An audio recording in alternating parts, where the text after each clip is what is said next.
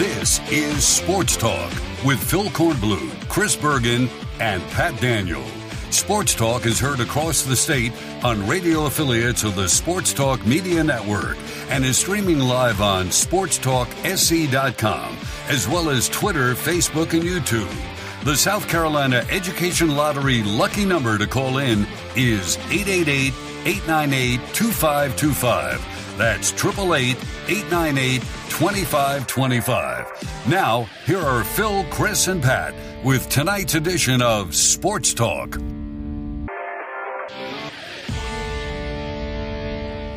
All right, welcome in everybody. Sports Talk on the Sports Talk Media Network. It's a Talking Tuesday. Yeah, we don't stop talking Tuesday just because the coaches have stopped talking to us for a little while. We're still talking.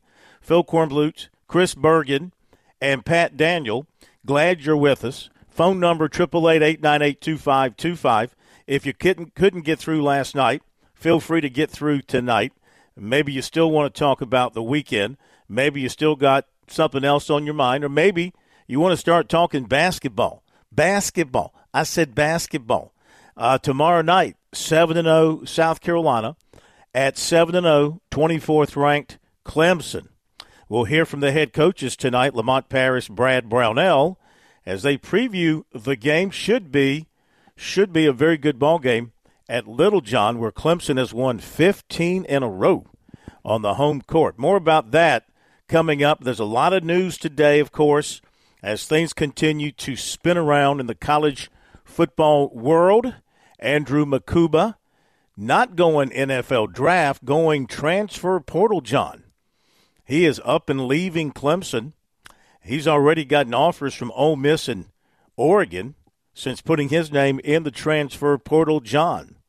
So that's big news out of Clemson. We'll go over the status of the Clemson roster. We'll talk more about the South Carolina roster as well. And now that Chris is with us off of his duties last night, a victory for Coastal Carolina over St. Andrews as uh, Cliff Ellis notches another uh, another uh, uh well, he gets another scalp. He adds another scalp to his wall full of scalps. And uh, you can now spend more time talking about things from over the weekend and concentrate on that sure. because you had basketball on your mind last night. Again, the I've phone still number, got basketball on my mind, Phil. Well, and it is indeed a Talking mind, Tuesday. And it is indeed a Talking Tuesday. It's just basketball coaches are talking now instead of football coaches. Yeah, yeah. Nice change of pace. Nice change Mm-hmm. of pace. Uh, phone number triple eight eight nine eight two five two five. Go ahead and grab the lines and and get in line, and we'll get to you. We are at the beach. We are here for the Touchstone Energy Cooperative Bowl Week. This is a celebration of high school football in South Carolina. You've got the Coaches Hall of Fame inductions later on this week. You've got the uh, combine on Friday night over at Doug Shaw Memorial Stadium that will involve top juniors and seniors in the state. You've got all kind of activities involving the uh, bowl game, uh, the All Star Bowl game. Uh, the players arrived today here in Myrtle Beach, and they took a little walk through at the stadium, see about uh, where they're going to be practicing and the um, the protocol for going to the locker rooms and getting their equipment, things like that. Things you you want to learn before you you hit the practice field uh, first thing tomorrow. And there will be two practices tomorrow and on Thursday, and also on Friday. Though that last practice on Friday is kind of a light thing, but I'm sure they'll have it because you know they've cut the practices down from five days to three days. So you want to take advantage of every practice opportunity that you have to uh, to get as much done. Uh, it's a game where, like football itself, the game's evolved to where they've simplified things, and the idea is to have a, a pass happy offense, throw the ball around the park, score a lot of points, and show excitement that way. So, you know, they've eliminated a lot of the other stuff that uh, goes into a normal uh, football practice and a normal football game. But it is football nonetheless, and of course, we'll have the broadcast for you here on our stations around the state who are taking it. More on that later in the week. At halftime of the broadcast, we'll have the announcement of Mr. Football in South Carolina for you. Uh, that will be that will be a, uh, a live announcement that uh, if you're not here And if you're not looking at X or Instagram, the best place to find out who won Mr. Football is right here live with us over the airwaves. Now, before we get anything else, I'm just seeing this. And Chris, maybe you can share some light on this. I don't know. Danny Kelly covers Coastal Carolina has tweeted out about a half hour ago Coastal will have a press conference tomorrow at mm-hmm. 1.30 at Correct. the Theater Auditorium in the Lib Jackson Student Union. The reason for the presser remains to be determined. All right? What does this mean? I have no idea. I really don't. I got the same email that you got and that Danny Kelly got. I'm not sure. I mean, we could speculate. I'm pretty positive it's not. It has nothing to do with football. I wouldn't think. Um, though I think it was this time last year that Coastal introduced Tim Beck as its new head football coach, but I can't imagine it has anything to do with football. Uh, because if they were going to do a presser for the Hawaii Bowl, it would be you would think over at um, over at the football stadium. My guess it might have something to do with basketball. I, I don't know, though. Cliff Ellis? Very, very possible. Mm-hmm. Would be it, the only thing I could speculate. Oh. Could so, this, I, I, I, really, I don't know. Could this be it? Uh, again, your guess is as good as mine. I got the same information that you just read. Yeah, that's all I know. Well, and I'm asking you because you tried to touch base over there and haven't you're heard as back. close. You're as close to the man as anybody. I mean, you right. see him day in day out uh, during the basketball season. So, I mean, you get any hint from him? You sense anything from him? No, no. He keeps talking about how excited he is. Matter of fact, celebrating his birthday today. Mm. He turns uh, 21, according to Mrs. Ellis. That's what she told me last night. Yeah. it's 21 then some. But yeah, no, he seems very surprised. I know one thing that has bothered him, and he's not alone in this regard. He's not a big fan of the current makeup with regards to college athletics, period, especially the transfer portal and how it affects basketball at his level. I mean, I could put together, and he could as well. I could put together a Sun Belt All Star team with just the guys they've lost in the last five years up to the Power Five level. So I know he does not like that. But aside from that, uh, he has not given any indication that he's ready to uh, hang it up, hang the shoes up, hang the whistle up. But I mean, he if if he if that is indeed the case tomorrow, I couldn't blame him a bit. Uh, Forty nine years in the business, just on the college side, much less what he's done in high school. He actually told me a couple of months back we were just chit chatting, and he told me one thing, one dream he had. Because he never expected to be coaching this long. But one dream he told me he had at one point in time was to move to the beach and open up a miniature golf course. Huh. well, I know somebody who could help him with that if he's really interested in doing that. I've got contacts in the miniature golf course business. I can promise you that. Um, well, now what time is that thing tomorrow? 1.30. Well, that's perfect um, because there's a, I think it's a 2 o'clock press conference tomorrow involving the uh, the Touchstone Energy Bowl folks and the program that they are involved with – about fighting opioids. The coaches in South Carolina mm. fighting the opioid situation. They're having a press conference tomorrow, so that's at 2. So I think, are you coming in for this? Is the first time you and I have talked about this, so we're doing this over the air. Are you planning on coming to the coastal thing? Yes, yes, I will be there. As a matter of fact, uh, even if we talked uh, late this afternoon, we would not have covered this because the release didn't go out until about five fifteen this afternoon. Yeah, so we'll both be there, and then I'll peel off and go to the to the high school thing, and nice. we'll be at practices tomorrow. So we got a lot going on down here. We'll have it covered for you tomorrow. Meantime, uh, a lot going on in the uh, football world. Just checking in and seeing a couple things. I mentioned Mukuba, and um, also I'm seeing here where it's being reported that Juice Wells, that Texas and Tennessee, according to On Three reporting, they've emerged as schools to watch, according to sources telling uh, Pete Nakos Tennessee and Texas. Uh, schools to watch there for him. And then we're also seeing that Chris Tyree is transferring from Notre Dame to Virginia. So he's announced that. That's a big pickup for uh, Tony Elliott and the crew over there. And let's see, there was one other one other note that I just came across. I'll have to go back and, and find it here very quickly. Um, let's see here. Oh, one thing I want to mention too, and um, South Carolina. Uh, now you know, South Carolina has taken to using the Garnet Trust, which is their internal, their their primary, their internal uh, NIL program now. Okay, and so what they've been doing since yesterday, since the uh, portal John opened, they are announcing players who are returning to South Carolina, but they're using this Garnet Trust NIL as sort of the focal point and signing. They are they are promoting that individual players have signed with the Garnet Trust. So I am taking that to mean that they are signing players to NIL deals to stay at South Carolina, which I take to mean that you're you're paying your players to stay and not to leave. Select players you're making NIL deals with to stay and not leave. So so far, for example, they've announced the following signings for the Garnet Trust: Josh Simon, Bam Martin Scott, Tree Babalade, Tonka Hemingway, Luke Doty, and Alex Huntley, and Jalon Kilgore and T.J. Sanders.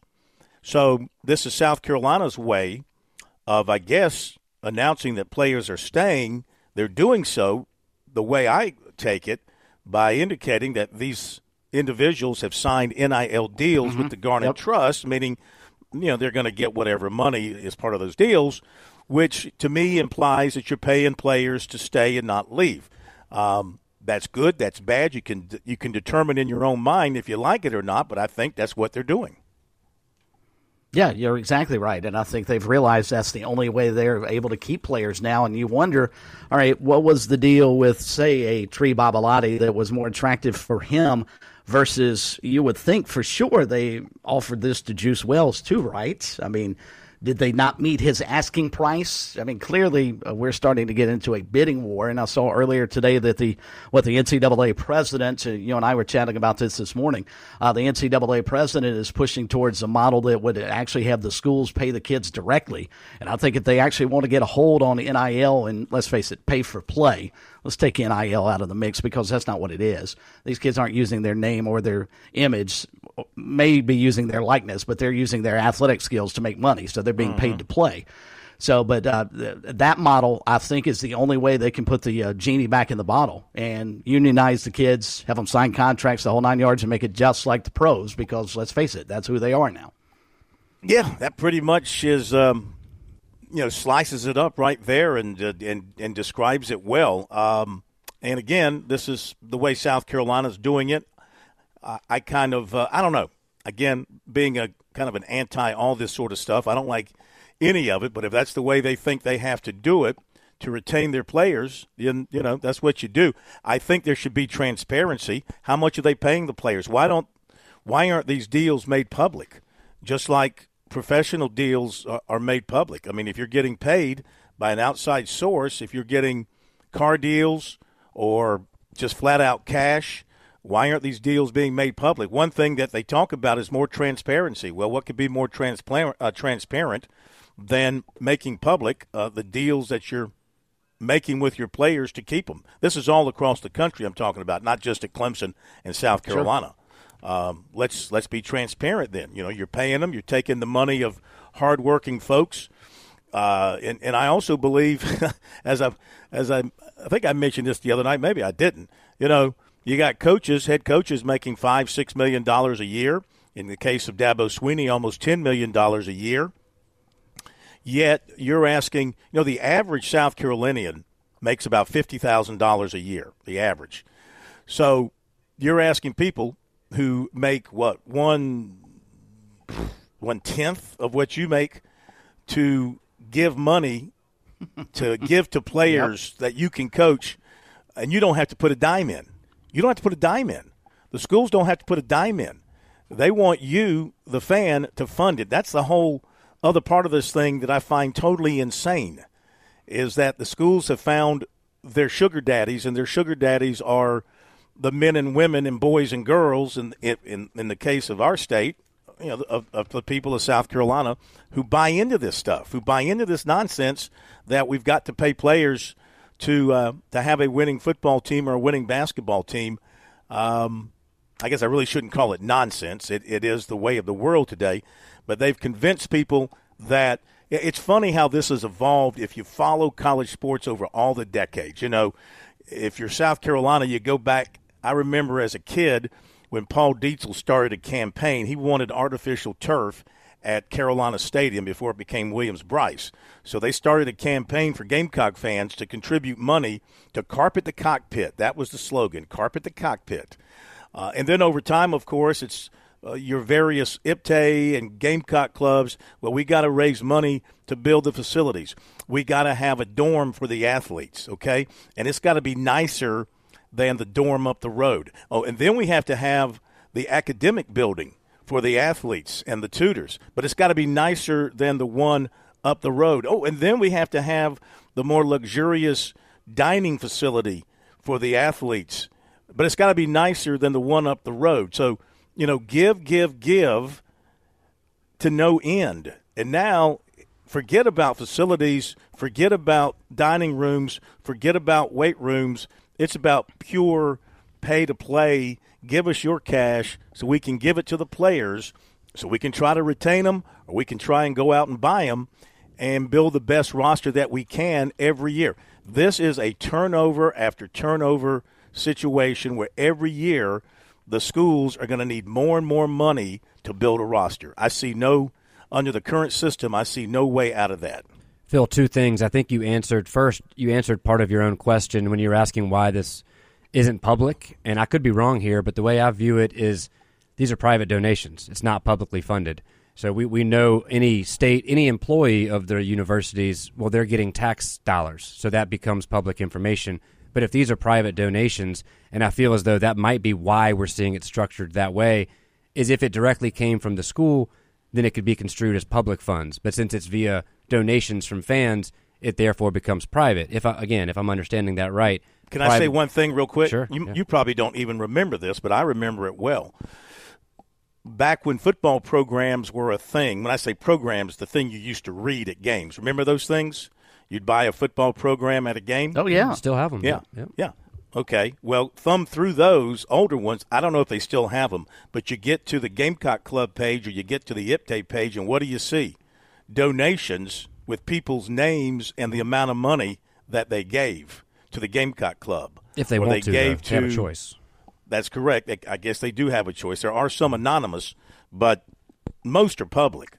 So, I mean, if you're willing to put your name by a $10,000 gift to the Gamecock Club or IPTAY, why wouldn't you be willing to put your name by a $500 gift or a $10,000 gift to NIL? It's not dirty money. It's not illegal. Why wouldn't you want your why wouldn't you want it to be known? But well, go ahead. Go I understand. And, and, and again, I could be wrong with this too, but are you comfortable telling everybody listening right now your salary? how much you make from sports talk and sponsors? Are you okay sharing all that information, or sure, do you think that's private? Absolutely, I make two hundred fifty thousand dollars a month. all right, what else you want to know? You want to know my taxes? Yeah, I'm just saying. I, I mean, it's, it's, it's, I pay thirty-two right percent. Yeah. What else yeah. you want to know? Pat and I are going on strike as of right now. That's, that's, right. If that's what you're money making. you're pulling in. Um, and then also, this now was a few minutes ago, and, and, wanted to make sure you could get all that out there and, and appreciate everything you're saying talking about the players that now maybe entered the portal and now have withdrawn from the portal and are electing to stay, and the presumption being, okay, well, they're being paid, or some of which is becoming public knowledge, they're being paid from, what was it you said, the Garnet Trust or some other Correct. organization? Garnet Trust, uh huh. Personally, and again, we're going to disagree on this, I, I applaud the players. Kudos to them.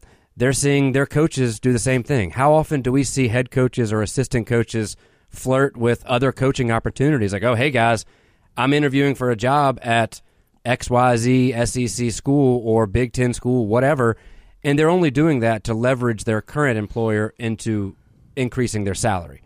Like we saw certain coaches, Carolina and Clemson, we've seen it time and time again. They'll go interview at an Arkansas, a Texas A&M, a Georgia, whatever, and it's they don't really have the intention of going, but it's almost a bluff, and they just want to get a raise out of their current employer. And so now we're seeing players do Ah. the same thing. And again, if the players who we like to view as quote unquote the kids well, they're learning from the so called adults in the room how to do this. So if the adults in the room are doing it, why shouldn't the players? That's well, that's true, but according to the NCAA, they're not employers of the players. The players are not employees. So how can there be collective bargaining or any kind of bargaining or negotiating like it is in the case of a coach who is an employee? Yep. Um, So yeah, I hear what you're saying, and that's probably true. I mean, you hit the some nail of on these the head players there, though. might have some of these players might have flirted with with some other places. You know, we had heard that Tonka Hemingway had some some offers from other places, in particular LSU. So maybe that came home to roost. No pun intended. At South Carolina, that came home to roost, and they uh, they um, in, in- they they increased the ante for him. You know, they they did a better deal for him. I don't know. This is perfectly valid speculation.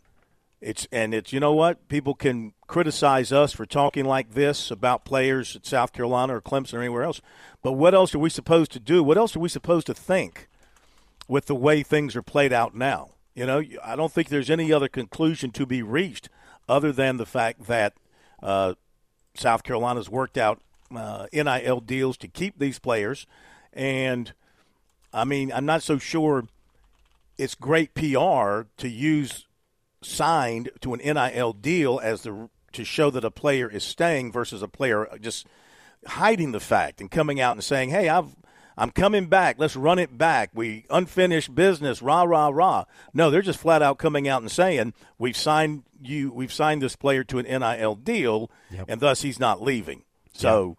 We, we we paid him. We bought him. We kept him. Yep. To Chris's point earlier, that's why this uh or that that plays directly into current or new NCAA president Charlie Baker's proposal today with these sweeping changes to the way it'll work within Division One athletics. I, I believe for now, it's correct me if I'm wrong, Chris. It was just Division One programs. I believe was the proposal Yeah, that he sent out today. Um, but that that plays directly into that, Phil, where now it does allow the universities to no longer hide behind. Look, we all knew it was BS when universities were pretending like they weren't directly paying these guys. Hey, guys, we're not the ones paying it. We're not paying you to come here for recruiting because that was supposedly still a violation. You could not use NIL as a recruiting tool, but it obviously was blatantly happening all across the country. This, to your point, now brings that more out into the light, and it's no longer happening in, in dark alleyways and stuff like that. All right, we want to continue with this conversation, and we want to do it on the phone with you. Triple eight eight nine eight two five two five. South Carolina Education Lottery uh, lucky number for you here on Sports Talk. Uh, let me. Uh, we're coming up on the bottom of the hour, so we'll take it to the bottom of the hour, uh, and then we'll get to your phone calls. So go ahead and uh, jump on board. Triple eight eight nine eight two five two five. Take a bunch of phone calls, and um, Nebraska OC Marcus Satterfield formerly of USC and Ohio State transfer quarterback Kyle McCord were to meet today. This, according to On Three Sports. So they're looking to. That's an interesting deal there at Ohio State. I mean, this is a guy who was a starter at Yeah. Ohio State and had a great season. Just didn't he wants to go to Michigan, Nebraska? and now he wants to transfer out. I mean, it doesn't make any sense to me. Does it make any Nebraska sense you? horrible. Yeah, Yeah. no, it makes zero sense. You've got one of the cush positions in all of college football. You're the starting quarterback at Ohio State University. There are only about, I don't know, three or four other positions in college football that maybe are more high profile than that. And I mean, do you have somebody that they've recruited? I'm, uh, clearly, don't follow Ohio State recruiting all that well. Is there somebody in the pipeline that he feels he's not going to be able to beat out moving forward, so he's not even going to try? I mean, this made zero sense when I saw it come down. Yeah, crazy. But it's par for the course this time of the year.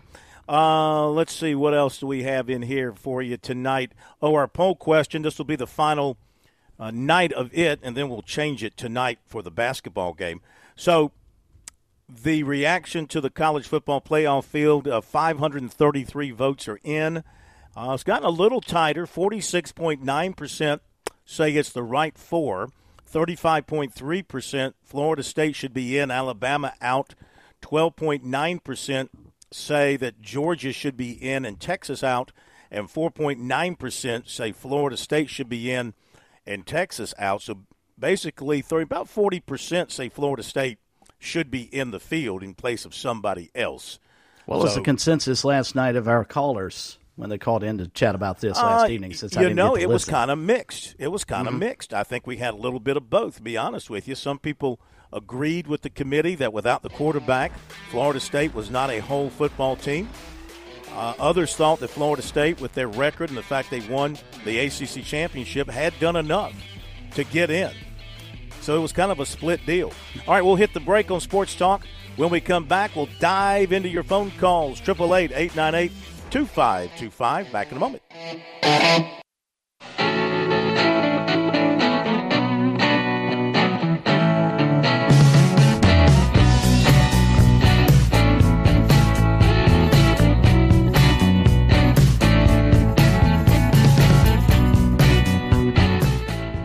Are back on Sports Talk on the Sports Talk Media Network. Phil Kornblut, Chris Bergen, and Pat Daniel. Let's get to your phone calls. 888 898 2525. We got recruiting coming up.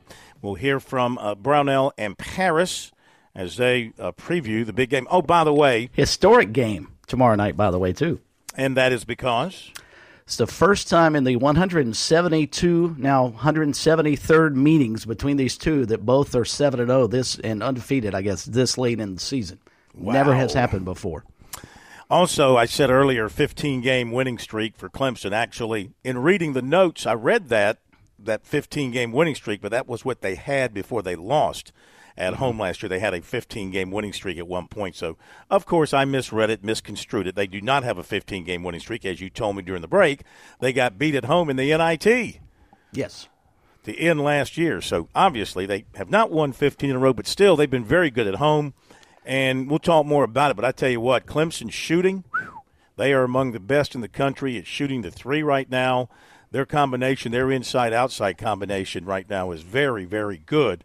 Uh, we'll break the ga- game down more and talk more about it coming up. But right now, let's Corn, go before to you go to the calls. Just uh, if it makes you feel a little better, I think most Clemson fans out there would probably like to pretend that NIT game never happened. so they probably would like that you continue their uh, 15 game home winning streak. well. Actually, I think they had lost even prior to that. they had. Yeah, they, home, they won yeah. their last three at home. Yeah, before but the I should NIT have game. I should have known had should have remembered that they lost in the NIT, which uh, would have ended ended any winning streak, and certainly not have them at a 15.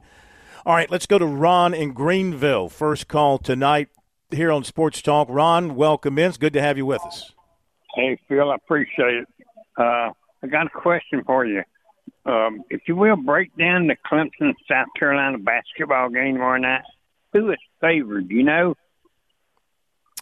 I can check for you in just a second. As far as breaking it down, well, as I said just a moment ago, uh, Clemson having a great year shooting the basketball from deep with Joe Girard uh, leading the way there. Uh, they are in the top 20 in the nation in that category. Uh, they are their their numbers so far this year in a in several um, categories rank uh, very high nationally. So, you know, it's kind of all come together for them. I think we're going to see a potential three point shootout between Girard and Meechie Johnson. Meechie John, I can't believe Meechie Johnson was not the SEC Player of the Week. That's ridiculous. I mean, It's all he did was score 53 points and two wins last week and shoot the shoot the lights out of it. He plays at any other program in the SEC. He's the player of the week. It's what I've said for so long that Clemson and South Carolina, even for individual honors, have to do more than they should because he was clearly the best player in the league this past week. Well, they gave it to a big guy who had uh, a lot of points and a lot of rebounds too. But gosh, to to do what Johnson did was pretty impressive. But you look at some of Clemson's numbers; they are 12th nationally in assist to turnover ratio. They are ninth nationally in three point shooting percentage. They are 14th in three pointers per game. Uh, They are, um, of course, tied with others for number one in winning percentage. So they got a lot of good numbers uh, going their way. Um, I think Clemson's going to win this one at home. I just think their combination of being at home, uh, their size inside, uh, Schieffelin gives them a big rebounder inside. Uh, he had 17 boards the other day, and I think South Carolina. Now we'll have to see how much um, Murray-Boyles is able to play for South Carolina. If he's able to give them some quality minutes, um, that will be another player off the bench for them that can give them some depth. But um, I think Clemson's too strong. P.J. Hall, Schieffelin, um, Girard, Hunter's playing very well. Hunter's a terrific point guard for them. Uh, they got um, Wiggins going off the bench uh, the other day, playing at home again. Yeah, I think I kind of lean Clemson's way. What do you think, Chris? I think Clemson may win it, but it is not going to be easy. The Gamecocks can defend, and that's one thing that I think Lamont Paris has been most pleased about his team. Plus, I mean, how can you count out the factor in, in the Gamecocks if they continue to shoot it? Phil, you want to talk about Clemson shooting it? USC hit a school record 18 threes against George Mm-hmm. Washington the other night. I mean, if they shoot it like that, I promise you they'll beat Clemson. They'll beat a lot of teams. They'll beat Kentucky and Kentucky. I mean, that's how good they were from the perimeter. Now, you can't count on that every night, but I think Johnson is playing well, and the X factor has been BJ Mack and his ability. And, and you know, uh, I think Coach Paris touched on this yesterday about his team. What's the biggest difference? They've got older guys. Myles Stute has fit in really nicely. Ta'Lon Cooper has played really, really well for them as well. So, I mean, I think it's going to be a terrific game. I think Clemson's favored five, six points. Eight That's and a probably half. a, a okay. Eight and a half. Hmm? I, I think if if it's eight and a half, I think I'd take the Gamecocks. Uh, Clemson to win, but I think the Gamecocks to cover because USC is going to play some defense against them. All right, Ron, eight and a half is the spread. What you going to do with it? Hey, well, I would have to probably, I might take South Carolina eight and a half. But I tell you what, PJ Hall's healthy this year, and uh, that's going to make a big difference, I think. He's first team All ACC if he stays healthy. Yeah. Yeah, maybe Yeah. maybe more than Oh. that. Maybe All American. I mean, he's one of the Yeah. best players in the country There's right no now. doubt. Yeah. Let me tell you one more thing. You you made me happy a while ago when you're talking about the uh, putt putt golf course. You guys going to open up. You're not going to believe this, but when I was a young kid, not kid, but teenager, I was a professional in putt putt golf course. I think I remember that. I think you were on the professional putters tour, weren't you? I sure was. That's mean, we go to amazing. I used to watch we- that we- every weekend. we drive down to Miami one week. Next week we might be in Fayetteville, North Carolina. But yeah, uh, there was about four of us would hook up every Friday night and we'd we'd go, you know, out of town and play the tournament on Saturday and Sunday. Well, that's fantastic. Fantastic. Thank you, Ron. Good hearing from you. Yeah, man. Appreciate it. Clemson, eight and a half point favorite. What does everybody else think? Triple eight eight nine eight two five two five. I just think the combination of Hall and uh, the others inside uh, with their outside shooting, uh, I, I just think it's going to be too much Clemson. Plus the home court. They haven't won fifteen in a row now, but they did have a fifteen game home winning streak, and that's something to consider when you go up there and play the Tigers, especially the way they're playing right now. And they've got the um, attention of their fans. I imagine that Littlejohn's that going place to be isn't packed. sold out tomorrow. Brad Brownell ought to walk out and say, I'm done. Hmm. Because I don't know what else he's got to do. Because you've got two teams coming in there. They're ranked inside the top 25. Gamecocks is on the outside right now, both at 7 and 0. I, I, what else are you asking of your fans? If they're not excited about them now, both teams, I don't know what else they can do. Yeah, and let me get the name right, Schieffelin. I know that. Yes. It's Schieffelin. Want to get it right? Triple eight eight nine eight two five two five. Let's go to Rodney in Mount Pleasant. Rodney, Rodney, welcome to Sports Talk. How are you? Good afternoon. Well, good evening, rather, Phil and everybody else. Um, Oh, I, by having you on, by the Uh, way, by having you on, hang on. Uh-huh. That reminds me of a story I saw that was reported by HBCU Sports, I think it was, that State had offered the do- the job, the football coaching job, to Coach Berry at Benedict. yeah, Really? I, I saw that Mhm. um, Called it. um, game day, HBCU game day. Also, um, this is my take on it. Um, I'll give you a little bit more deeper details that you you might have seen in that, um, may or may not. Uh, unfortunately, he's not um, in low demand. He's in high demand. Um, the two SWAC schools, um, Texas Southern as well as Southern University, um, in Baton Rouge, are interested in his services. He's actually been a coordinator um, at Southern. I think it was about seven years. So that's the only problem, and it's not just at the, the high level, but um, FCS can have that issue as well. When you go after somebody, you hope your offer is, is strong, but um, other places who are, are serious about football as well, and I'm pretty sure you're aware, Texas as well as in Louisiana, football is a, a priority. Um, they had a guy that was above 500, I think, with both of his two seasons, and they they pretty much said he didn't get along with the the alumni evidently good enough, and they they tossed him to the curb. They were willing to pay him to leave at a SCS level in order to to move on. So My um, issue with that is I'm going to bring it to the state of South Carolina. Your talk show, um, sports show, of course, touches every part of South Carolina and beyond. I want to know does the state of South Carolina, as far as the real football fans out there, think that we need to support South Carolina State's effort to have um, Coach Berry be the the coach. And the reason I say that is you have Clemson and you have Carolina. Coastal Carolina, of course, is a um, FBS level. Unfortunately, they just haven't got the traction, so to speak, of being at that level. But the thing I'm getting at is, it's good to say I I wish him the best and that type of thing. But similar to how the the bigger schools have to put their money where their mouth is, if I think the last time I checked the population, 5.3 million exists in the in the state, and it has grown probably. But since this is a tourist state as well, we constantly have people coming through here back and forth. If people just donate five dollars by that that type of amount, it, it would blow other FCS schools here in the state just alone out of the water. And we have the track record to warrant it. But the thing about it is, talk is cheap. People that give you a pat on the back, but then they don't do what they say they're going to do. So I, I I want to ruffle feathers, but at the same time, it's it's true.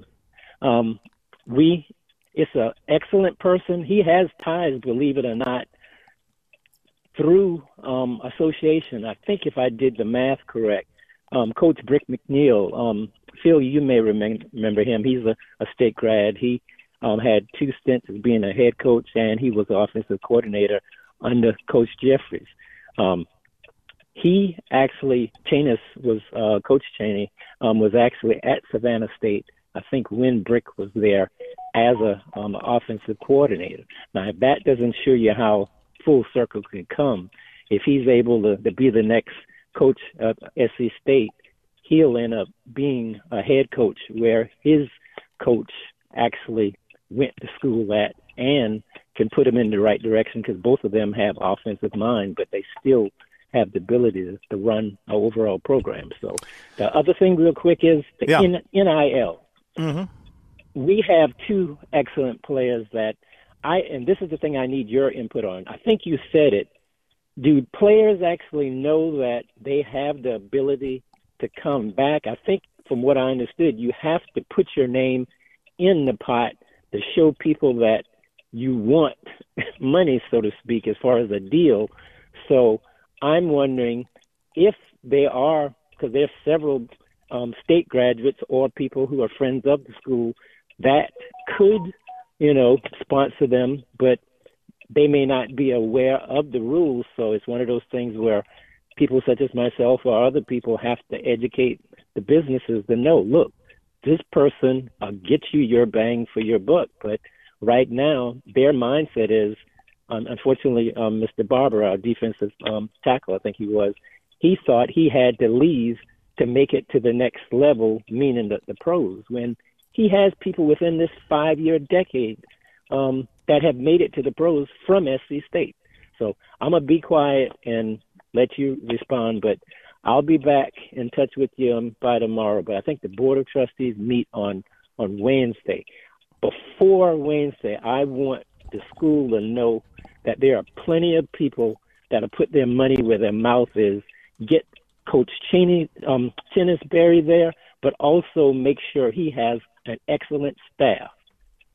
South Carolina State represents this state very well and can in the future, but we have to support it without a doubt. All right, thank you. Thank you very much. Yeah, you're going to probably have to step up and do something. Um, being over at State for a couple of days for the state championships, I mean, they have a fine stadium. Um, Oliver Dawson Stadium, I mean, it could stand some updating for sure in a lot of areas, in particular the elevator, yeah. but locker rooms and, you know, maybe another few coats of paint. It's a beautiful layout. I mean, I love the stadium. It's big enough to handle what they do at South Carolina State. I really like the state campus and that area in that you've got the Coliseum and then you've got the stadium uh, within a few hundred yards of one another. You got a lot of parking there. I'm sure there's a lot of great tailgating and socializing that takes place um, outside the stadium walls prior to games. There so is. It's a really good setup. Um, but they've had financial issues there. They've had financial issues over many, many years that have stymied them in some way. They've overcome. The football program's been able to overcome that with Buddy Pough in a lot of ways. But a new coach coming in is going to want new things, and he wants to see some uh, a shiny new coat put on um, what he's inheriting. Uh, you know, at, at Benedict, a smaller level, they've done some things. They they've redone. They they built uh, Coach Berry an entire new football office building. We were in it in August. It's very very nice for that size school.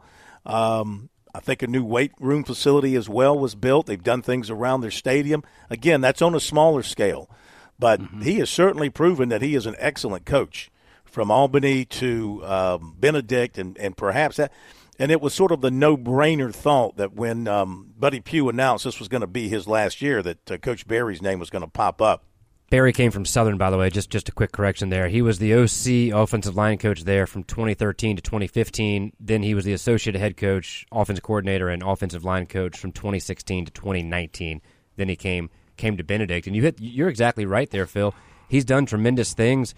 I mean, 11 and 0 regular seasons back to back, or 11 and 0 records back to back before losing in the uh, in the playoffs. This year, they were the number one seed and lost to the Lenoir-Rhyne, who were the four seed by ten, much closer than last year. The season ended unfortunately against Wingate in a bit of a bit of a blowout. But um, but he's done a really really good things there with minimal uh, things at his disposal. To your point, the resources they are now starting to provide for him, you got to think would at least be enticing to keep him around. And those are things that Benedict did not really have a whole lot of when he did get there, aside from a nice stadium. All right, how many mistakes am I going to make tonight? He hasn't even ever coached at Albany. You're right. Yeah, I just want to make uh, sure we give the guys respect. No, that's yeah. right. Yeah, if I make a mistake, may call it out. Let's see, 15 game winning streak. No. Coached at Albany. no. Uh, what was my other mistake? There was three. I made a mistake that I made a mistake. So that counts as my third you, mistake. You weren't muted on the uh, stream, so there was an well, I didn't mute the stream. That was my third. Mi- this happens when I drive two and a half hours before going on the air. You know haven't had a chance that to get my the, head together. That and the 1,200 kids going into the uh, transfer portal so far that Ooh. you're trying to keep up with. Yeah, so, well, yeah. some of them. All right, let's go to the break and uh, let me regroup personally. Uh, the phone number is a triple eight eight nine eight two five two five. South Carolina Education Lottery lucky number for you here on Sports Talk. We'll come back and take your uh, phone calls. Football Scoop is reporting that Middle Tennessee is going to name Derek Mason as their new head coach after parting ways with Rick Stockstill. Derek Mason, the former, he did coach at Vanderbilt, didn't he? Yes. You okay. got that one right. Yes. Got that one right. I think he also coached in the NFL.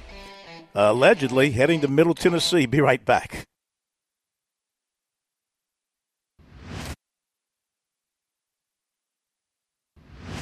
The stars do shine brighter at the beach as some of the best senior high school football players in South Carolina will be on display Saturday in the 76th annual Touchstone Energy Cooperative Bowl. This is Phil Kornblut. Be sure to join us for our broadcast starting at noon from Doug Shaw Memorial Stadium. We'll have it all from kickoff to postgame, plus the announcement of Mr. Football at halftime. That's the Touchstone Energy Cooperative Bowl this Saturday at noon on the Sports Talk Media Network. Farm Bureau Insurance's agricultural roots and ties to South Carolina farmers have shaped the company's culture and work ethic, providing a unique customer experience. Customers are treated like people, not policies. Now, while other insurance companies may have a one size fits all approach to handling customers, we believe you need to be valued and treated right. Our claims professionals work until the job is done, and our agents still believe in the commitment that comes with a handshake. Call Buddy Bridges in Clinton and Laurens at 864 923 2177 for all of your auto, home, and life insurance needs. You've put in the work for your education the extra early, extra late, extra, extra work. That's because you understand education opens doors to better pay, better opportunities, and a better you. Being educated about playing the lottery is no different. It helps you be a better player, one who knows when to play and when to take a rain check. The lottery's a game, so let's keep it fun. Learn more at sceducationlottery.com slash better you. Major Billy Downer here from the Department of Natural Resources, and DNR is excited to announce the implementation of Go Outdoors SC, a new online licensing and boat titling system that you can access right from your phone. Through this new system, customers can purchase their hunting and fishing licenses, renew their boats, apply for lottery hunt opportunities, and complete electronic harvest reporting requirements. For more information, visit Go Outdoors SC at your local app store.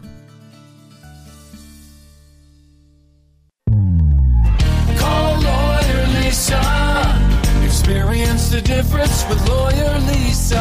Hi, this is Lisa Hostetler Brown. If you or a loved one are over 65 and haven't completed a long term care planning consultation, now is the time. Did you know that if you aren't able to afford the high cost of skilled care, your assets can be rapidly depleted to only $2,000 unless you plan five years in advance? Visit lawyerlisa.com to see how we can help. 7511 St. Andrews Road, Irmo, South Carolina. Discover holiday magic with Founders Federal Credit Union. Now through December 31st. Make your holiday shopping merry and bright with our special 7.99 APR rate on select holiday purchases made with your Founders credit card. You need to hurry though. This rate will be gone as fast as the holidays. Visit foundersfcu.com slash CC to save big this holiday season. Call 1-800-845-1614 for details about credit costs and terms. Touchstone Energy cooperative members save more, more on electricity, and members save more on insurance, groceries, healthcare, restaurants, travel, concerts, and sporting events through Co-op Connections.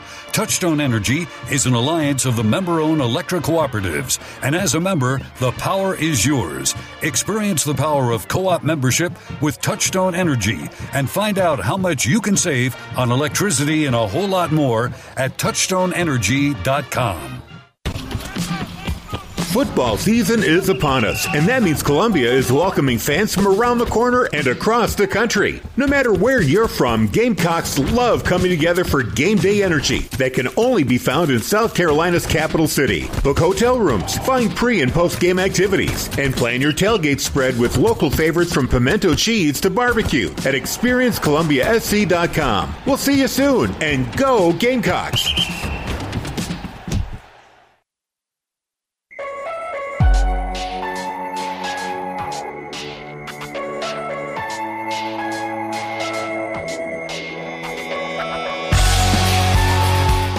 Right, coming up on the uh, top of the hour, but let's get you more phone calls before we get there. Uh, it's uh, is it Brian or Bobby next? Um, I see number three, number four. So we are going Bobby. over to Newberry next. Yep. Bobby, Bobby and Newberry, Newberry, Bobby, Newberry. Welcome in, Bobby and Newberry. Hey, hey, Phil, hey, Phil. I'm a Dale Earnhardt fan, so I'm guarantee you number three is great for me. but guess what? You know how you count to Yeah, four well- if you're an Earnhardt fan, right? One, two, Yeah. Dale, four. Go ahead.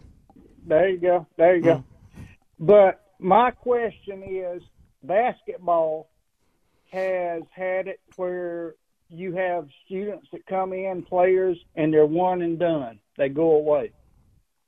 Football now and and other sports is with the NIL and everything is you know one, two, whatever, three. If a student gets to there and and and graduate, I have no problem with that. But these one and dones or two and dones, you know, people support these colleges with their with their money to pay for scholarships. When is it going to be something put in where, hey, you get paid to leave, repay the money you got to get there?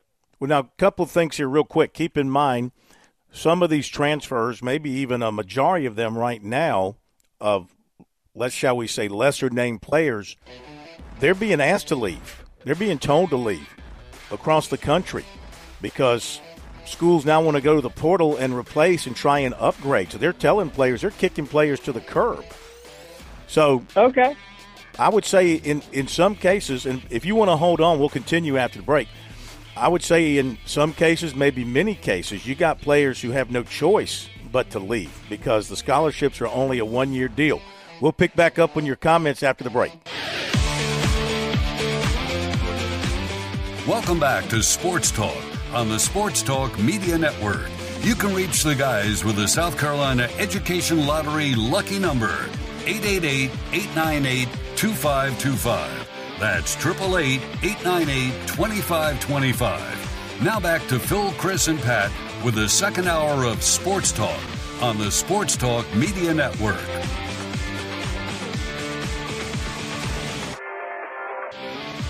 All right, welcome back, everybody. Sports Talk, Sports Talk Media Network. Phil Kornblut, Chris Bergen, Pat Daniel.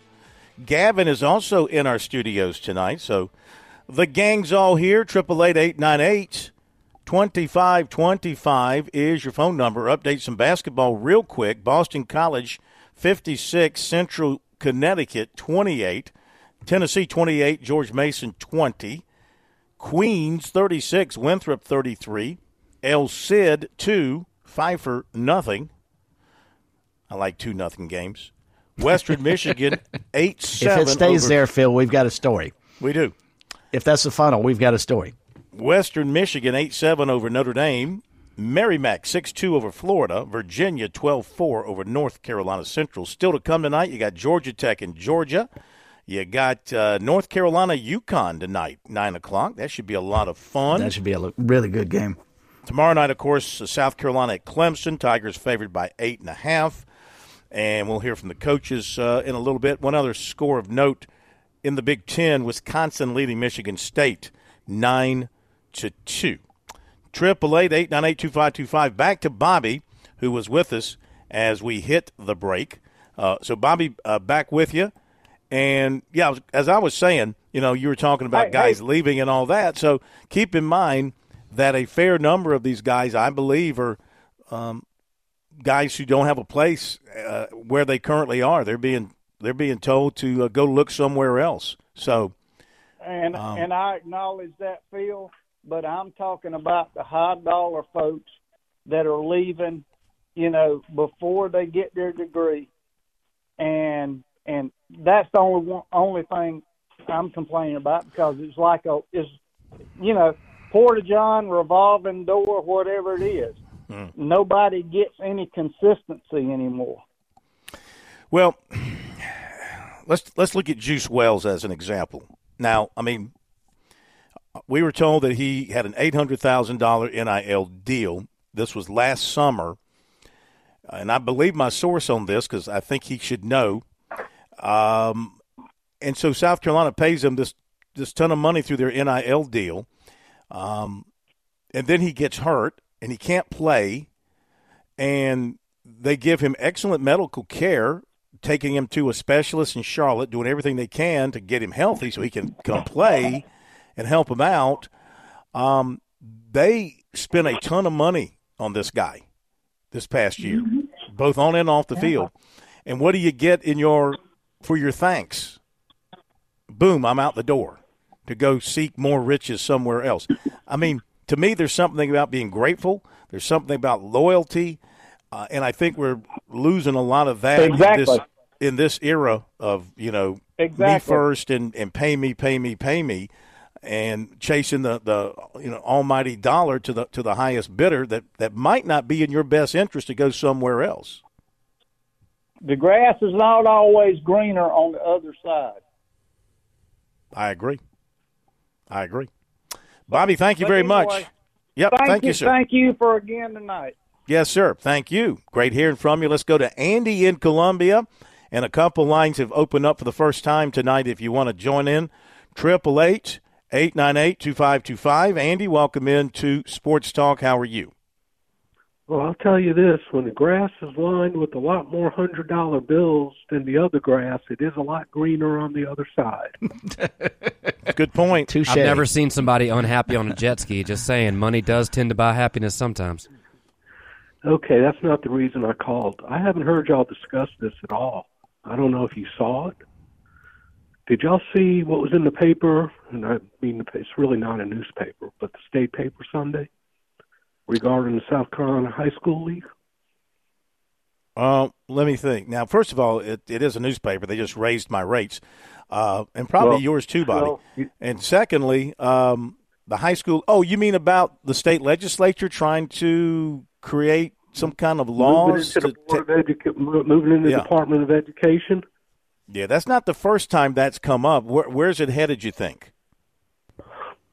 I think it's headed where they need to leave it alone. They should worry about legislative things, not school things. And just like walking Trump out in the mid- in the halftime, I mean, come on, let's quit the politics. The athletics shouldn't be involved in politics. And what's wrong with the? I mean, what's gonna? We're gonna have to pay Jerome Singleton um, unemployment if we did that. So that'll come out of our pockets. Uh, I mean, what do I mean, these? What but here's here's educators- dilemma. Here, here you're talking about it on the high school level. Okay, cool. But here you've got the colleges who have they're gone. not talking about colleges, Phil. This No, no, no, no. I understand that. I'm, I'm just I'm citing another example where uh, a, a a an athletic body is seeking government help in doing their business, and is this something the high school league is seeking, or this is something that some representatives are looking at and saying, "Hey, we need to step in and take over high school sports in this state. We can do it better than the high school league can." Well, you know Jerome Singleton much better than I do. Do you think he went somewhere and told him he can't do the job?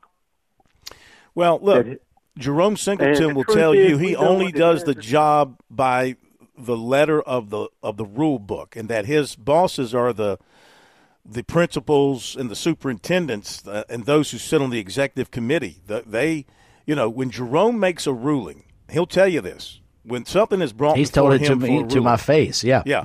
He goes by the letter. There's no gray area with him. He goes by the letter of the law in the book. And then he leaves it up to the appeals process, the executive committee, and then the appeals committee to sort it all out. So, one thing about uh, Jerome Singleton, he's always run the high school league when it comes to enforcement that way. If it's in the book, there's no gray area for him. If it's in the book, that's the rule, then you can appeal it, you know, up the ladder and then get your relief if possible. Well, how many legislators are involved in the appeals process in the South Carolina High School League at this point in time?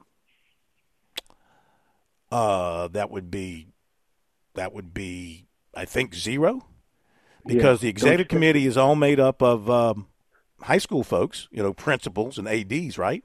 And then Right. the appeals. Now, the appeals panel, then it goes to an appeals panel, and I'm not 100 percent sure who that who's made who's who constitutes the appeals panel. Does that go to some legislative people?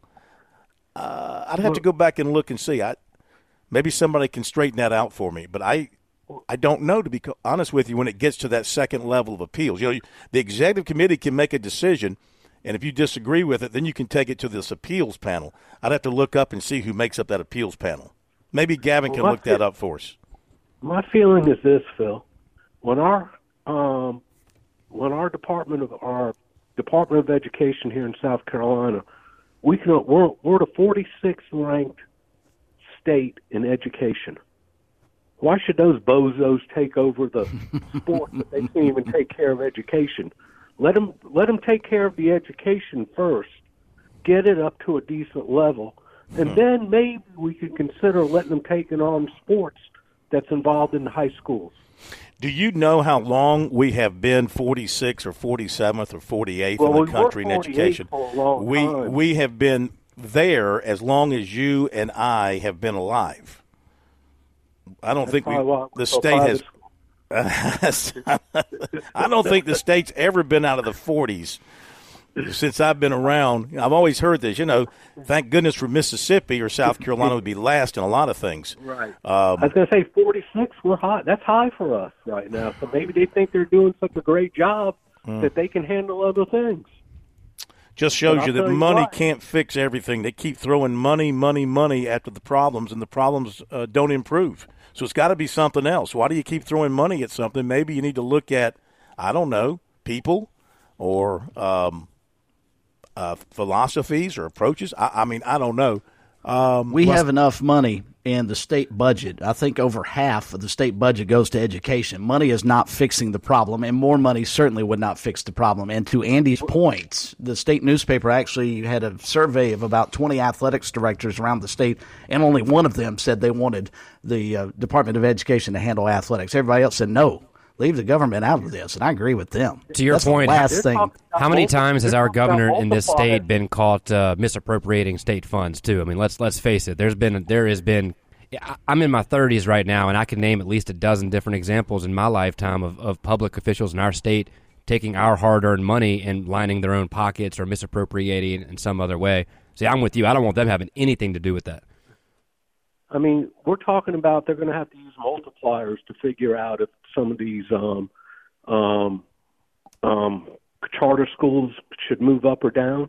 Uh-huh. We're going to let someone who's 46 in education use multipliers? I mean, what That's going on there? Mean, come on. Have you not heard of something called a calculator? They probably can't even use one of those. They're 46. Coach Mike Anthony, who, who is uh, he's got a angle from both sides. He's a former coach, teacher, and a, representative. He just texted me and said the appeals board, the final appeals board, is appointed by the legislature. So Yeah, but but it's not them. it's not So- them, but they appoint those who are mm-hmm. who are on there. Andy, thank you very much. Appreciate Y'all it. have a great day, fellas. Yeah, man. Good stuff. Appreciate it. Triple eight eight nine eight two five two five. South Carolina Education Lottery. Lucky number for you here on Sports Talk. I think we got a little And room, little time here for more calls. Uh, if you want to jump on board, yes, sir. Andy's question and point, and I agree 100% with him about uh, keeping politics out of sports. Oftentimes, it's not sports that bring in the politics. It's the politicians butting in and having no business, i.e., Ron DeSantis, the governor of Florida, who I kind of like, but he is actually wanting to sue somebody. I don't know who he would sue, but he's actually hoping to be able to sue the college football playoff committee, the NCAA, whomever, because uh-huh. Florida State did not get into the college football playoff. Here's a guy who's got a campaign to be our next president of the United States. He's running one of the biggest states in the union. And his biggest concern right now is Florida State not getting into the college football playoff. Well, he's representing part He's of his running- constituency yeah, there. he's running me- for election. Let me remind Exactly. him of this. Ding, he ding, may ding. not be aware because he was debating uh, the governor of uh, California the other day, and he's in Iowa a lot this time of year. The starting quarterback for Florida State has a broken leg and cannot play. He accounted for over 50% of their total offense this season. They Should are not not the out, same team without Jordan Travis. And in this system, which is not an NFL system, people who want to use the injury to Trevor Lawrence as an example of Florida State, that's apples and oranges. The NFL has a system where you play your way into the mm-hmm. postseason. Sure. The colleges do not. They That's have a system State where did. a group of people using a subject uh, I'm sorry, yeah, a subjective approach, not an objective approach. They make a decision on your worthiness and they look at injuries. And your quarterback is hurt. He is out. You scored 10 points in your last game without him. So How many did they give up? Florida State is not one of the top four teams in the country without Jordan Travis. With Jordan Travis, they're probably two or three, but they're not is- top four. It's unfortunate if they shouldn't have played him against North. Why was he playing against North Alabama to begin with when he broke his leg? Maybe they shouldn't have played him. Um, this is the risk you run. They're not a top four team without their quarterback. Um, Their resume, Phil, though, is a top was, is four team. A, is a not not a yeah, but the team in reality, uh, the on paper, yes. In reality, no. They would get smoked by whoever they would play we in know the this? semifinals. How do we know this? Because I said That's the same so. thing we heard last year about TCU had no business, and they went in and made it to the finals. Yeah, and what happened to them? Well, they got beat by Georgia. Georgia would have beaten anybody that, That day. Georgia was beat. extremely that good. Just, that just wasn't beat. That was That was a really good Georgia That was team. illegal. When what Georgia did to 11-year-old niece- TCU should have gotten Kirby Smart fifteen to twenty five in in a federal prison. That was flat 65 to beating 7. down somebody. the, Yeah, guy, the guy's got enough 65 problems to with the law to Let's go to about. Tom. They lost in by seven touchdowns. By the way, Alan Smothers volunteers to run the high school league.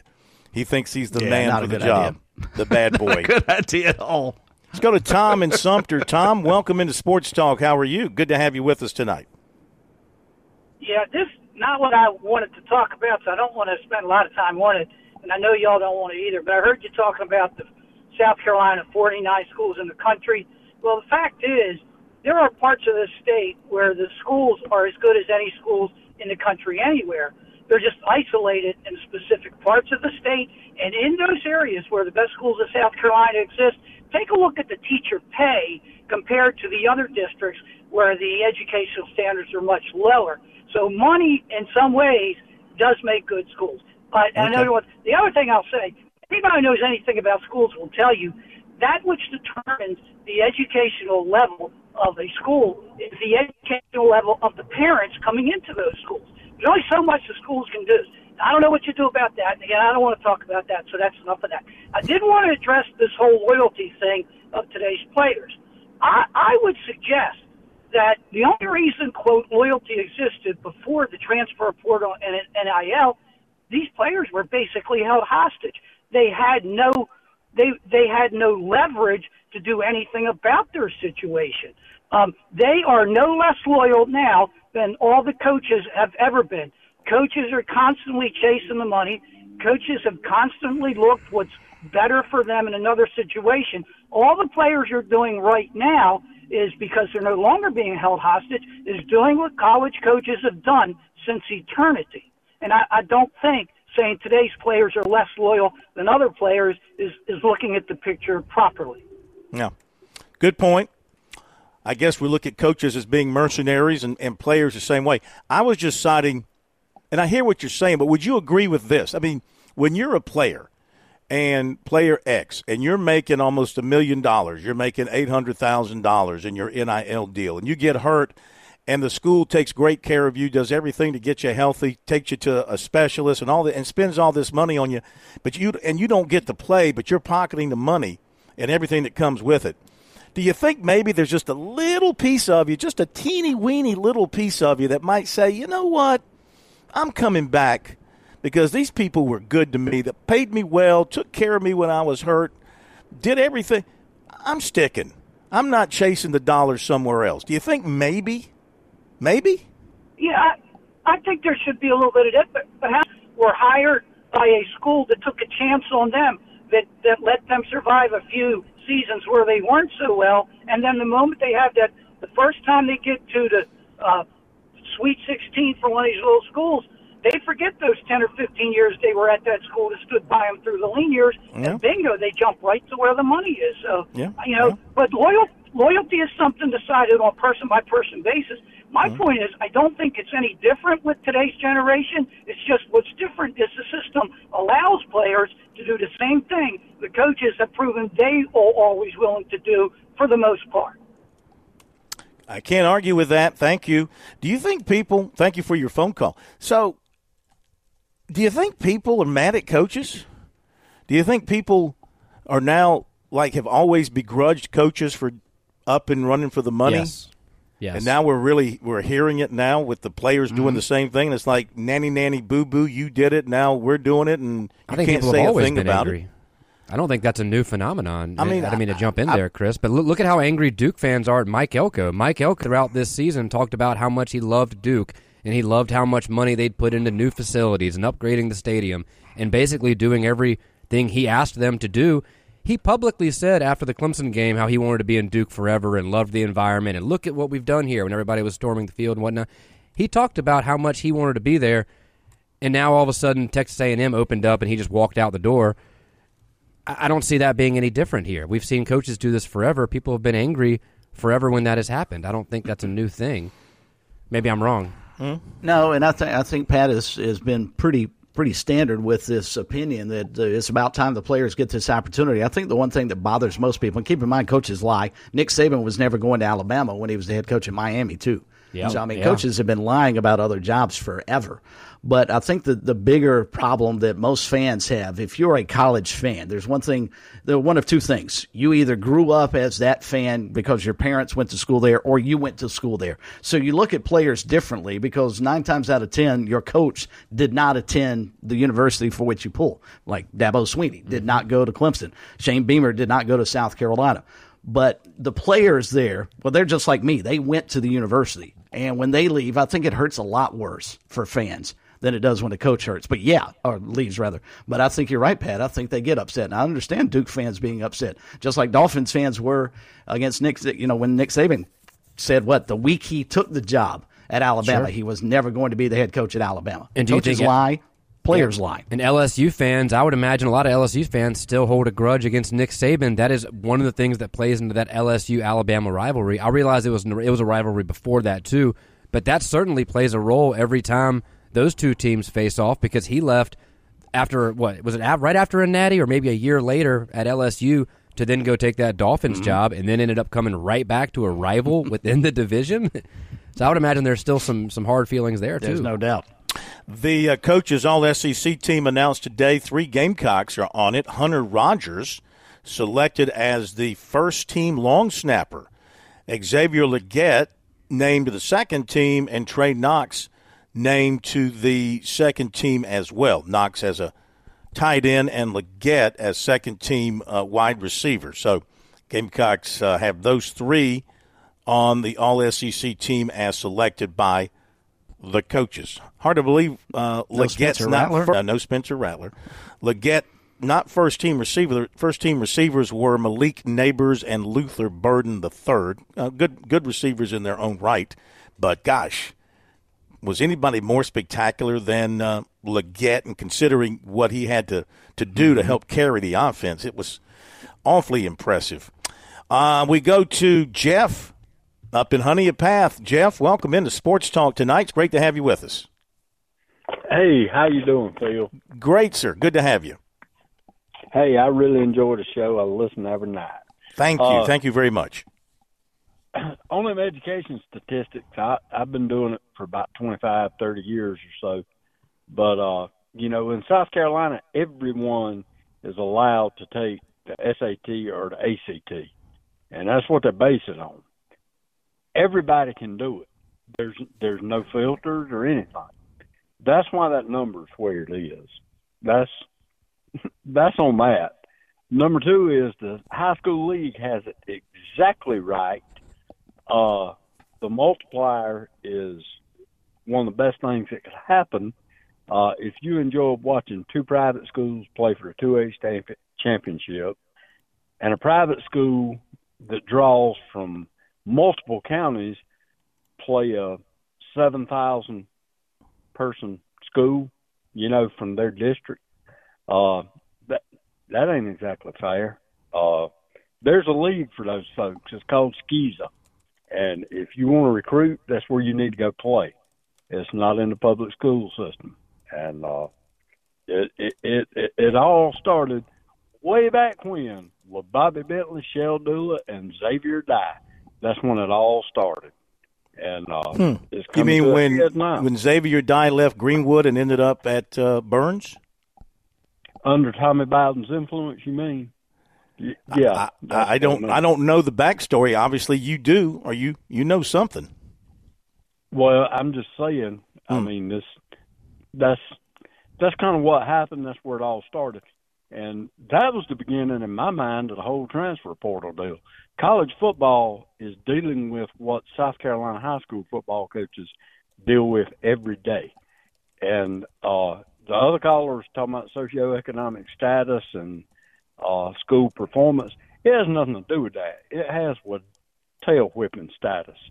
If a parent is willing to whoop a tail, a child will do well, and uh, that's that's what the status is on that.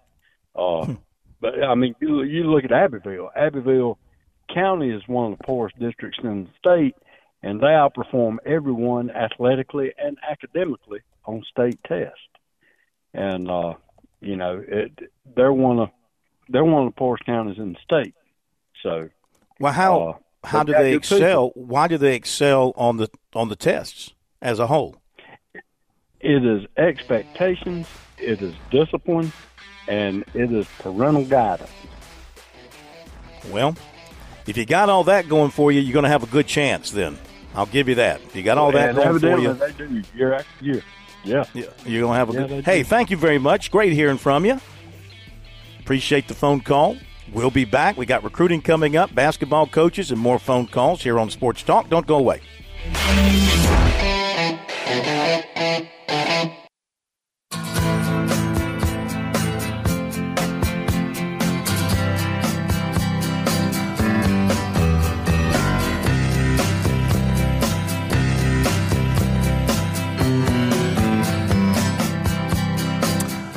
Back, welcome back, welcome back. Sports Talk, Sports Talk Media Network. More of your calls coming up and recruiting as well. But we got a big one tomorrow night, big basketball game in the upstate at Littlejohn Coliseum. Tip off at 8 o'clock. South Carolina and Clemson, each 7 and 0. The Tigers are ranked 24th this week. The Gamecocks are getting votes. Uh, a chance for um, one to uh, really, uh, well, I mean, it's still December. Things really are serious in January, February. Though Clemson already has a one and zero ACC record with an impressive win. I tell you another th- reason I like Clemson here. They have won at Alabama and they have won at Pittsburgh. That tells me something about uh, this team. Let's hear a little bit from both coaches uh, to kind of preview things tomorrow night up at uh, Littlejohn Coliseum. We'll begin with the visiting team, uh, the Gamecocks, Lamont Paris. He met with the media yesterday, took questions about uh, facing the Tigers, about his team and their 7 0 start, and getting ready to go up to Clemson to see if they can extend the best start this team has had since Frank Martin's team went to the Final Four in 2017. Lamont Paris from yesterday. A little more juice to this one as opposed to last year. I know you were excited for your first one last year, but with them being ranked, both everybody undefeated. Um, I mean, it's a fun. It'll be a fun game. It'll be a fun atmosphere.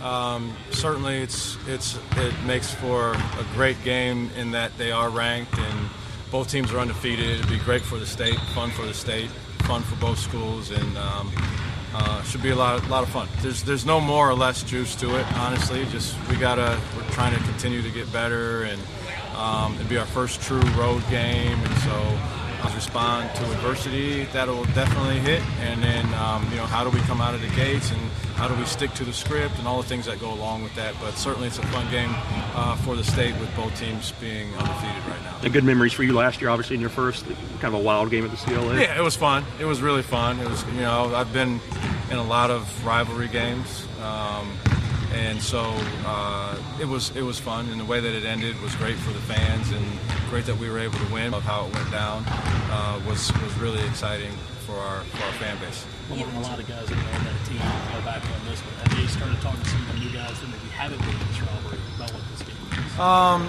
I haven't heard a lot of that chatter yet. Uh, you know, typically for me, honestly, I, I, I'm going to do coach speak here. I normally try to build them the same. You know, it's early in the season. Um, you know, we try to just prepare ourselves the way we do for any other game. I'm sure Brad does the same. I don't know. Maybe he tells those guys they should hate our guts. I don't know. That's how. Maybe that's how he gets them ready. I doubt it, but um, you know, it is. It's, it's a lot of fun rivalry. I just there's the only thing that's compares to being in front of your own crowd is to be in front of a hostile crowd, and that's certainly what it'll be when we go up there. Uh, particularly given both teams have gotten off to a really good start this year, so uh, we're just excited to go up and, and be able to continue uh, uh, trying to play good basketball. You mentioned this being your first true road test. How does playing Grand Canyon back at the Arizona Tip-Off potentially help you guys prepare for that? I remember you mentioning it felt like that hostile environment that every game had. Yeah, you get a taste of it. They had a really good crowd there. Um, uh, obviously, it's in their backyard. It was in their backyard, the Grand Canyon game, and so there's a little bit of preparation for that. And so, um, you know, last year I think honestly our team did a pretty good job on the road. I think we, most of our wins, a lot of our wins anyway, were, were in true road games. Uh, one year when I was at Chattanooga, we led the nation in road wins. uh, in the entire country. And so I think part of that is just that you pre- you do prepare the same. You try to prepare the same. You try to go through the same paces. You try to get to the same mindset every single game, whether that's home or whether that's away, and then let the chips fall where they may. But um, so we had a good practice today. We'll try to do the same thing, but but certainly uh, uh, the Grand Canyon game hopefully did a little bit to prepare us. Does it, help that you're, does, does it help that you're so comfortable being on the road given your previous success on the road? From a mindset standpoint, you know, I, from a mindset and preparation standpoint, I think so. We just, I've always done it that way. I just have always tried to prepare to get the guys in the same exact mindset. Some of your pregame routines will be different. You're not sleeping in your same bed. You know, there are a lot of things that'll be a little bit different. But uh, from a mindset and preparation standpoint, we try to we try to make it business as usual. You know, aside from the rivalry of being on the road, just from basketball, what does Clemson do well? What are they going to bring? What's the challenge facing that team Wednesday night? Uh, they're a solid team. They got a lot of different guys that can put the ball in the basket. Um, you know, I think Adin Girard was a was a was a uh, shot in the arm for them from an offensive standpoint. Um, you got a guy like uh, PJ Hall who's going to be in the conversation and already is in the conversation for ACC Player of the Year. It's early, I know that, but that's the caliber of player that he is. Um, he can hurt you from the inside. Uh, he can hurt you from the outside. So they're a versatile team. You know, there's some similarities, honestly, between between them and us. And, um, so it should should be a lot of fun. But they got a really good team, good defensive team. They're scrappy. They're, they're not afraid to play physical brand of basketball. Um, they're a versatile type team. So um, it'll be a good challenge for us. All right, some comments from Lamont Paris on the Gamecock side of things, preparing to take his uh, team up to Littlejohn Coliseum to face uh, the Tigers tomorrow night. A lot of intriguing matchups. The I imagine B.J. Mack and P.J. Hall will square off uh, quite a bit, though it could be uh, Schieffelin. Uh, it could be Schieffelin on on uh, on Mack, and um, uh, either way, there's going to be a lot of uh, banging and, and bumping inside with those with those bodies. Um, though Mack does tend to drift outside and shoot the 3 so maybe he'll try to draw them out. Now, one thing about PJ Hall, he will get into foul trouble. He will get into foul. You attack him and see if you can um, shorten his game by putting him on the bench in foul difficulty. Um, I would imagine that um, they would attack him in that in that manner if they can drive to the basket. Let's go to the other side. Here is Brad Brownell. He met with the media today. Same thing, talking about the Gamecocks and his team. 7 0, ranked number 24, best start for them as a program since 2008. Brad Brownell. Obviously, a great week for us. Uh, last week, winning two road games. Proud of the way our guys played and competed on the road, but certainly nice to be back at home. Um, hopefully, Littlejohn's going to be uh, packed and should be a terrific game. South Carolina's off to a tremendous start as well. Uh, Lamont's done a really good job with their team. Um, they shoot the ball exceptionally well from the perimeter. Um, can play very versatilely, if that's a word. A lot of versatile lineups um, with guards, bigs, um, and they have experience. They went in the portal. There's Ta'Lon Cooper, um, good player locally, and, and really runs their team. Does a nice job for them. Myles Stute from Vanderbilt can score. Another old grad guy, um, and then B.J. Mack, who we obviously played against when he was at Wofford, who's a good player. And um, so those guys have really uh, injected their team with some confidence and, and just quality play experience. Um, so Meechie Johnson, obviously a very talented guy that we saw last year, and uh, I think they do a really nice job defensively. Very competitive group, very connected on defense. When you watch them on film, you're just impressed by um, the way they compete defensively for sure, and and uh, just kind of play the game the right way. So um, we have to play really well to win, um, but we're really excited about about the game. So questions for me. I guess when you look at South Carolina, where does the three point shooting kind of rank in terms of your concern? Yeah, it's it's a big concern. You know, there's they they do a nice job. Obviously, BJ Mack can score in the post. They post their guards, so they'll invert their offense a little bit. Um, that all works if you have shooting to space the court, and they do. And uh, you know, it's not one or two guys; it's like four guys that are shooting forty percent. And obviously, BJ Mack's a guy that can stretch it as a big guy. Um, so it's it's certainly a concern. Um, they don't turn the ball over much. They they run good stuff. They play with good spacing, and so they put you in situations where, you know, if you're going to help, you might give some shots up. Um, so it's obviously very sound offense, and and uh, that's part of, of what we'll have to deal with tomorrow. In your years of coaching here at Clemson, has there been a time where this rivalry game has kind of been more in the spotlight, considering that Yeah, I don't know. I don't. I don't think we've ever both been undefeated uh, this late in the year. I, we, we've had a year or two where it's been close. Somebody's had one loss. Maybe both have had one loss. Um, but yeah, you'd like to think, you know, football season has taken a little bit of a breather, and uh, hopefully, folks have, have tuned in to both teams because they both have got some quality wins. We obviously had a great week last week. Those guys have beaten Virginia Tech and Notre Dame from the ACC, so they've been playing well. Um, won a tournament out in Arizona. You know, we won our tournament at Asheville. So, if you've been following the teams, you've you've seen good basketball and and, and both teams playing well. Um, you know, I'm optimistic that we'll have a great crowd and that there'll be a lot of folks watching uh, on TV as well, uh, supporting both teams. I know last year you talked about um, you'd rather that game be a little bit later. Yeah. Um, having games under your belt, how does that change the dynamic? Yeah, I just think it helps a little bit build some momentum with the season. It helps because football isn't still in full go. When it's the first week of the season, everybody has one and a half eyes on football and half an eye on basketball. And, uh, you know, now at least I think you can take your eyes off football for a little bit and watch this game. It's it's it's going to be a great game. I think both teams and both players, groups of players, are playing unbelievably well, and they're fun teams to watch. Um, so I think just kind of getting it a little, little later in the season helps with that, um, and it also lets both teams begin to settle your team. We're still both trying to figure out our teams completely. Obviously, we've had some injuries um, with some guys. They have as well, probably, and you're just trying to put your new guys together and see how and stylistically we think we want to play this way and is it working not working how do we adjust um, obviously right now for both teams things are working well um, but i think moving the game later helps a variety of reasons You talk about things working pretty well for your team. Is there anything through the first seven games you say we need to be better at this by January? yeah i mean we need to be better defensively um, you know to win at a, a really high level i think we've had times when we've been very good and times when we've been very average. Um, rebounding a little bit also, but I think our rebounding at times has been really good. Like Pitt was a very aggressive offensive rebounding team. I thought we held our own.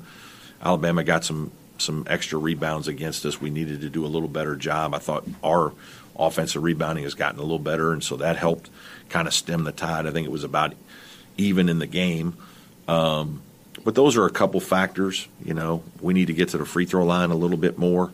I'd like to see us get fouled a little more to take some pressure off. Um, those are a couple things that just stand out right right now. All right, looking forward to a good, hot old night in the barn up there at Littlejohn Coliseum. Should be a good one between the uh, Gamecocks and the Tigers. Smitty's going to be there, so he'll be with us tomorrow night to uh, set the stage from Littlejohn. Go to recruiting here on Sports Talk.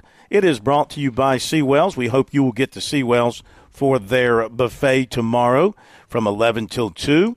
It's only $14 and you will you will walk out feeling like you spent $50 because you will have eaten such good victuals, all right? So get to uh, Seawells for that daily luncheon buffet.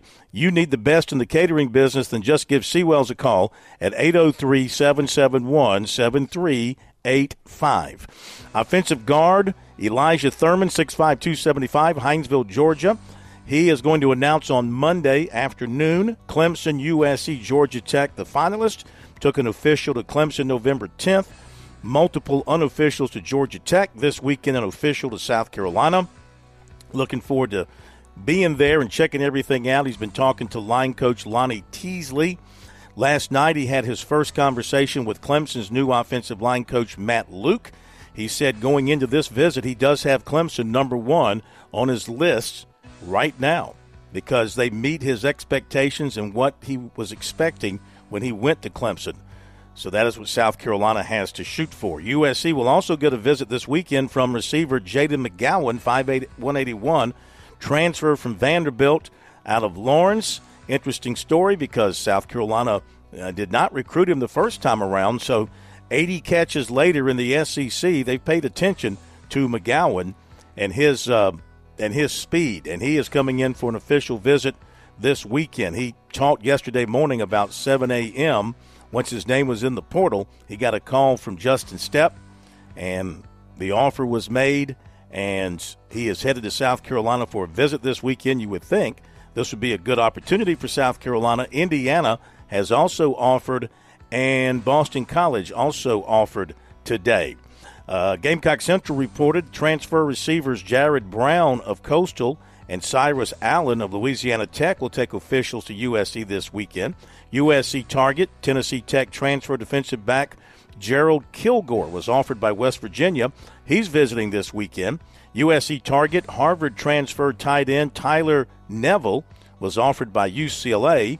Took an official to Virginia last weekend, scheduled to visit South Carolina this weekend per 24 7 Sports. Clemson safety Andrew Mukuba announced for the transfer portal today, and then he was offered by Ole Miss and Oregon. Clemson freshman defensive end David Ojabo is also transferring, as is reserve running back Dominique Thomas. Texas, Tennessee emerged as schools to watch for South Carolina transfer receiver Juice Wells, according to Pete Nakos of On 3. Florida State and Louisville emerged as the top ones for Oregon State transfer quarterback DJ Uiagalelei, the former Tiger. That's according to Pete Thamel. Gray Collegiate product, Georgia State transfer running back Casey Adams was offered by Benedict, and 6'4 safety DeRicky Wright is transferring from Vanderbilt. I mentioned this because he was recruited by South Carolina out of high school in 2019. There you go. That is recruiting tonight here on Sports Talk. Keep a watch on it on our website, sportstalksc.com. Use the hashtag STRecruiting to pick it up on X, formerly known as Twitter. You had something you wanted to say real quick before the break? Yeah, it's a little disappointing. I get scheduling, but back to uh, Clemson and, and, Carolina tomorrow night. And I'm not trying to be funny here, but do the uh, women actually outdraw the men's game tomorrow night? Because the ladies are playing at 7 o'clock at home. Ooh. And my point well, is, mm-hmm. couldn't USC move the women's game? It's on ESPN Plus or whatever, so there's not a, I don't think, a contract with ESPN to get that one on. Couldn't they move it to about five o'clock so the fans don't have to have their attentions diverted? I mean, it's the the men's game is a big, big deal tomorrow, and I'm I'm just disappointed you're trying to put the number one team on the women's side who deserves support as well, going up mm-hmm. basically an hour ahead. Mm-hmm. That's a that's, that's an a interesting point. point. Yeah. Uh, one more recruiting note before we go to the break. Uh, USC also has offered Vanderbilt transfer wide receiver Will Shepard, who's also picked up several other uh, P5 offers. Uh, and also the Gamecocks offered 2025 linebacker Mondrigus Daniel of Roanoke, Virginia. Okay, now we got to go to our break and we will come back and finish it up with some phone calls. 888-898-2525. One more recruiting note as we go to the break. I keep finding my little notes. 2025 quarterback Ryan Montgomery of Findlay, Ohio will visit South Carolina January 20th, Auburn January 22nd, and Florida on a date to be determined. Plus, some new teams are entering the picture as well, so more visits could be scheduled. Okay, to the break, and we'll be right back.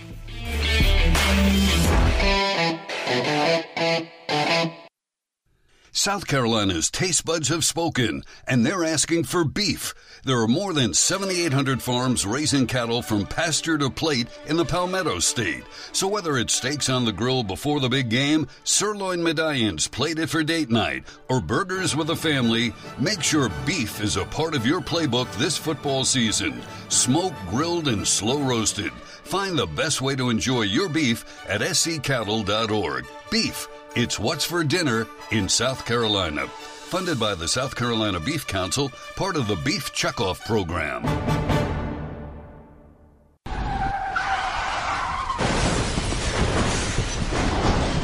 I'm attorney Jim Corbett. That's the sound of a big hit on you and your car or truck. I've been an attorney for more than 30 years, helping people who get injured in car wrecks and truck wrecks. If you have serious injuries, call Jim Corbett 803 765 2968 or email me at jim at jimcorbettattorney.com. That's C O R B E T T. I don't get paid unless I recover for you. Jim Corbett Attorney for your best recovery from a big hit 803 765 2968 or jim at jimcorbettattorney.com. This year's Carolina and Clemson Jackpot $5 scratch off tickets give you a chance to win up to $200,000, whether you're a Gamecock or a Tiger. Plus, you can enter your tickets into the Second Chance promotion for a chance to step on the field or the court to win $50, $75, or even $100,000. In this state, winning the Palmetto Series does matter that much, so get your tickets today. See SCEducationLottery.com for odds and details. Winning and non winning tickets can be entered. Second chance odds depend on number of entries received. Your home is where your memories live. It's where you laugh and where you love. We understand the importance of the valuables under your roof, tangible and intangible alike. So no matter what's around the corner, we'll be there, offering you and your family the support that's made Farm Bureau Insurance a trusted name for nearly 70 years. You deserve more. You deserve a promise. Learn more at scfbins.com. Call me, Alex Satterfield, at 803 749 9171 for all of your Midlands insurance needs.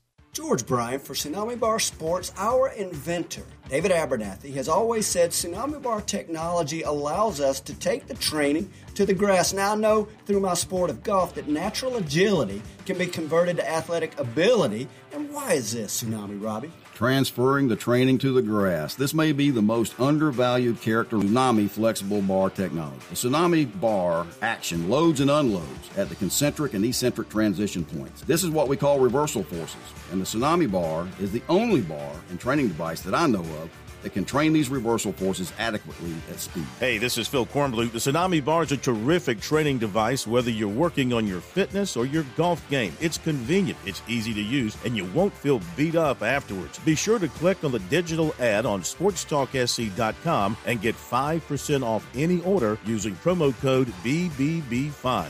Don't wait, order today. The stars do shine brighter at the beach as some of the best senior high school football players in South Carolina will be on display Saturday in the 76th annual Touchstone Energy Cooperative Bowl. This is Phil Kornblut. Be sure to join us for our broadcast starting at noon from Doug Shaw Memorial Stadium. We'll have it all from kickoff to postgame, plus the announcement of Mr. Football at halftime. That's the Touchstone Energy Cooperative Bowl this Saturday at noon on the Sports Network.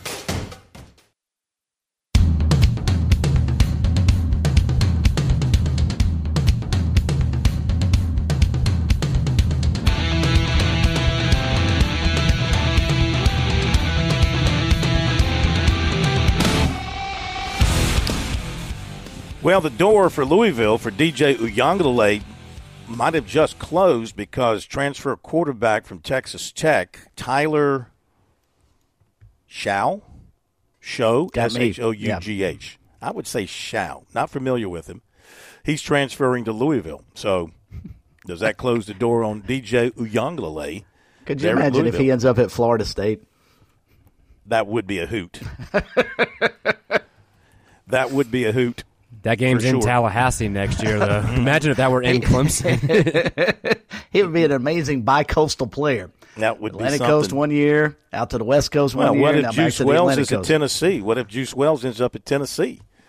Um, he'll face the Gamecocks next year. Mhm. I think they're still on the schedule next year. You're going to see a And lot that of game that. is at Williams-Brice Stadium. Well, no. Yeah. Um. Yeah. Uh, yeah. Whoa, whoa, whoa, whoa! Are they playing Tennessee or Georgia, Tennessee, and Florida not on next year's schedule for them? Yeah, I got to go back and look at that.